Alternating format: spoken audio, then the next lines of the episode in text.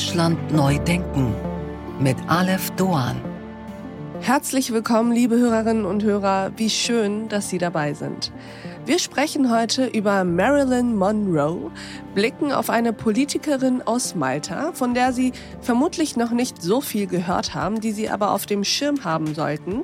Wir hinterfragen, was es eigentlich bringen soll, angesichts der Wahlgewinnerin in Rom Italienurlaube zu stornieren und wir sprechen mit Deutschlands erfolgreichstem Filmproduzenten über Film und Fernsehen made in Germany.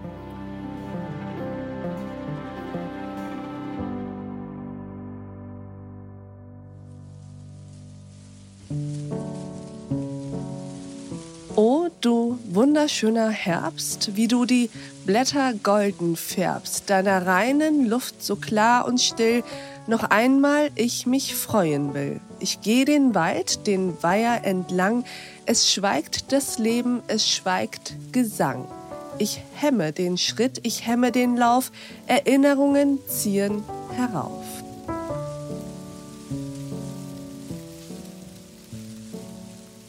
Geschrieben hat das Theodor Fontane und ich rezitiere ihn heute am Samstag, dem 1. Oktober, um Sie in die richtige Stimmung zu bringen. Denn, ob wir wollen oder nicht, der Sommer ist vorbei. Es ist Herbst und der gibt unserer Welt, wie ich finde, Tiefe und Komplexität, satte Farben und warmes, nicht mehr grelles Licht, Rotwein und Kamingespräche. Herbst ist die Zeit der kuscheligen Gemütlichkeit. Das heißt, endlich, endlich können wir wieder ohne schlechtes Gewissen zu Hause bleiben. Wenn es also draußen regnet und windet, gibt es doch nichts Schöneres, als zu Hause stundenlang zu lesen oder Möglichkeit Nummer zwei, Filme zu schauen. Und genau dem wollen wir uns heute widmen, den deutschen Film- und Fernsehproduktionen. Filmen wie Das Boot, Der Vorname, Frau Müller muss weg, Kein Hasen und Fuck You Goethe. Untertriebszelle ausdrücken. Achtung, komm ab auf 10. April, April. Übung ist das halbe Leben. Nur kein Moos ansetzen.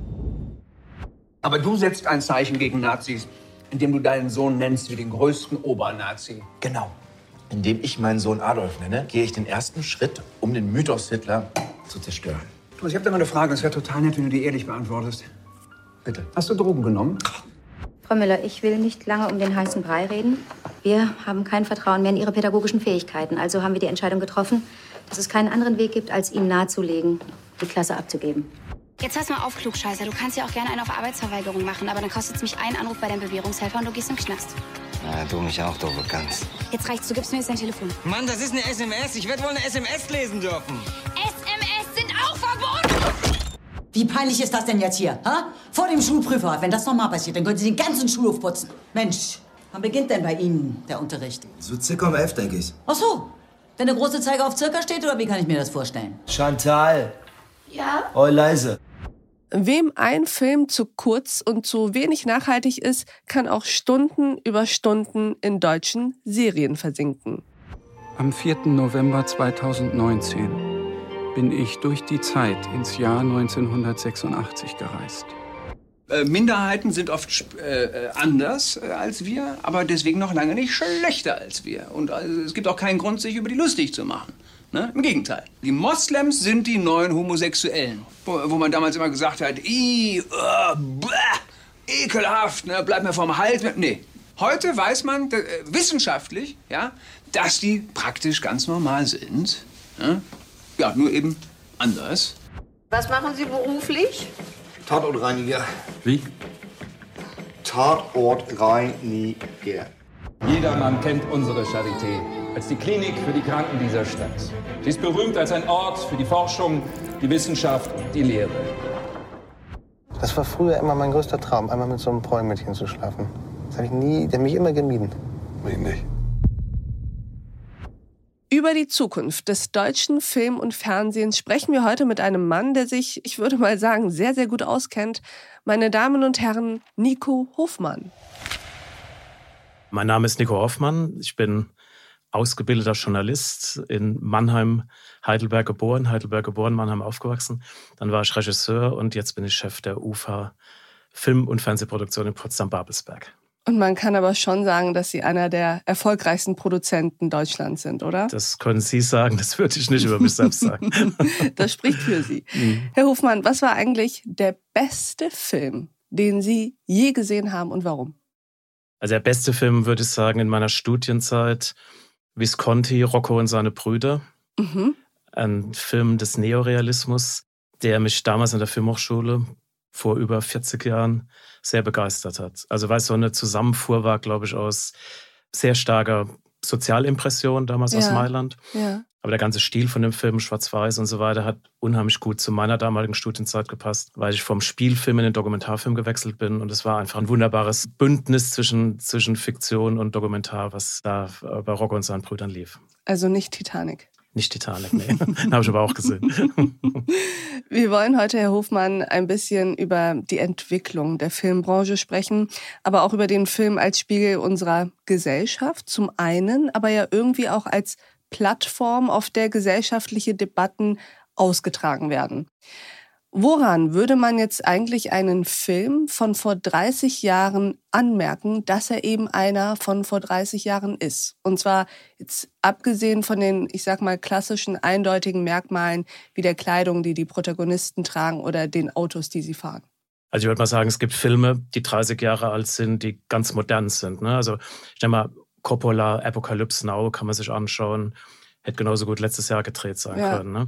Ich glaube, im Fernsehbereich hat sich am meisten verändert, weil wir einfach eine völlig andere Erzählweise haben. Es ist nicht mehr so spießig, didaktisch deutsch wie vor 20, 30 Jahren. Also im Fernsehen sieht man es am meisten. Bei den Fernsehspielen, bei den großen Kinogeschichten ja, vielleicht auch. Also man Fassbinder vergleicht ne, von damals. Können Sie uns ein Beispiel nennen? Also was hat sich zum Beispiel an so einer Erzählstruktur verändert?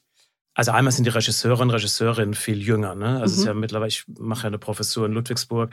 Im Schnitt sind die zwischen, die Studierenden sind zwischen 20 und 25. Also es gibt eine ganz andere Generation, die erzählt. Die sind natürlich jetzt aufgewachsen mit amerikanischem Seriellen, also nicht nur Kino, sondern auch vor allem Serien. Ja. Und ich würde sagen, die ganze Ästhetik, das fängt bei den Bildern an, beim Schnitt, bei der Technik. Also ich erlebe jedes Jahr, dass die unglaublich begabt schon sind in der Technik, weil sie schon mit ihren iPhones und mit anderen Dingen schon aufgenommen haben. Aber im Grunde genommen, der ganze Erzählansatz hat sich auch verändert. Ne? Wir leben in einer viel fragileren, gerade jetzt im Moment, auch in einer, in einer, in einer sehr schwierigen Zeit. Und es drückt sich auch ganz, ganz stark in den Filmen aus. Ne? Also die sehen nicht mehr so aus wie vor 30 Jahren. Ich glaube, die, die Wirklichkeit vor 30 Jahren abzubilden war in den Köpfen der Menschen vielleicht einfacher als heute. Ne? Wir leben in einem multimedialen System, wir werden jeden Tag bespielt, wir können zwischen 140, 160 Fernsehprogrammen ähm, auswählen. Also ich glaube, der ganze, sowohl der Betrachter als auch die Filmemacher haben sich extrem verändert. Ich fand das gerade sehr interessant, was Sie gesagt haben, dass junge Regisseurinnen und Regisseure im Storytelling zum Teil viel, viel weiter sind als noch vor 30 Jahren, wenn man angefangen hat mit diesem Beruf. Und in der Tat ist es ja so, dass nicht nur professionelle Filmregisseure Geschichten erzählen, Stories erzählen, sondern heutzutage ja eigentlich jeder, der ein Smartphone hat oder auf irgendwelchen sozialen Netzwerken ist. Und allein wenn ich schon Stories in der Tat von mir teile, bin ich ja in diesem dramaturgischen Geschehen irgendwie schon dran. Glauben Sie, das hat eine Auswirkung darauf, dass Regisseure sehr viel früher mit diesen, naja, dramaturgischen Gesetzen oder überhaupt mit diesem Erzählen von Geschichten sich auseinandersetzen? Das hat enorme Auswirkungen, weil alle sich mittlerweile über die sozialen Medien ähm, ausdrücken. Also der ganze Bereich des Bildes, des bebilderten Films oder jetzt des bebilderten Nachrichtentextes. Also nehmen Sie Bild online beispielsweise oder andere. Ähm, New York Times hat eine ganz massive, vor etwa acht oder neun Jahren schon eine ganz massive Aufstockung mit Bewegtbild im Printbereich begonnen. Also wenn Sie die New York Times damals gelesen haben oder digital gelesen haben, haben Sie sofort auch eine ganz starke Bewegbildebene. Und dasselbe gilt für YouTube. Ne? Also jeder drückt sich ja. mittlerweile Instagram, YouTube, jeder drückt sich auf seine TikTok. TikTok, jeder drückt sich auf seine Art und Weise aus. Und das verändert natürlich den Medienkonsum, verändert aber auch natürlich den Zugang zum bewegten Bild. Also es sind viel, viel mehr Menschen mit bewegtem Bild täglich zugange als vor 20, 30 Jahren. Diese Folge in voller Länge finden Sie auf thepioneer.de oder in unserer Pioneer App. Bis dahin, auf sehr, sehr bald. Ihre Alef Doan.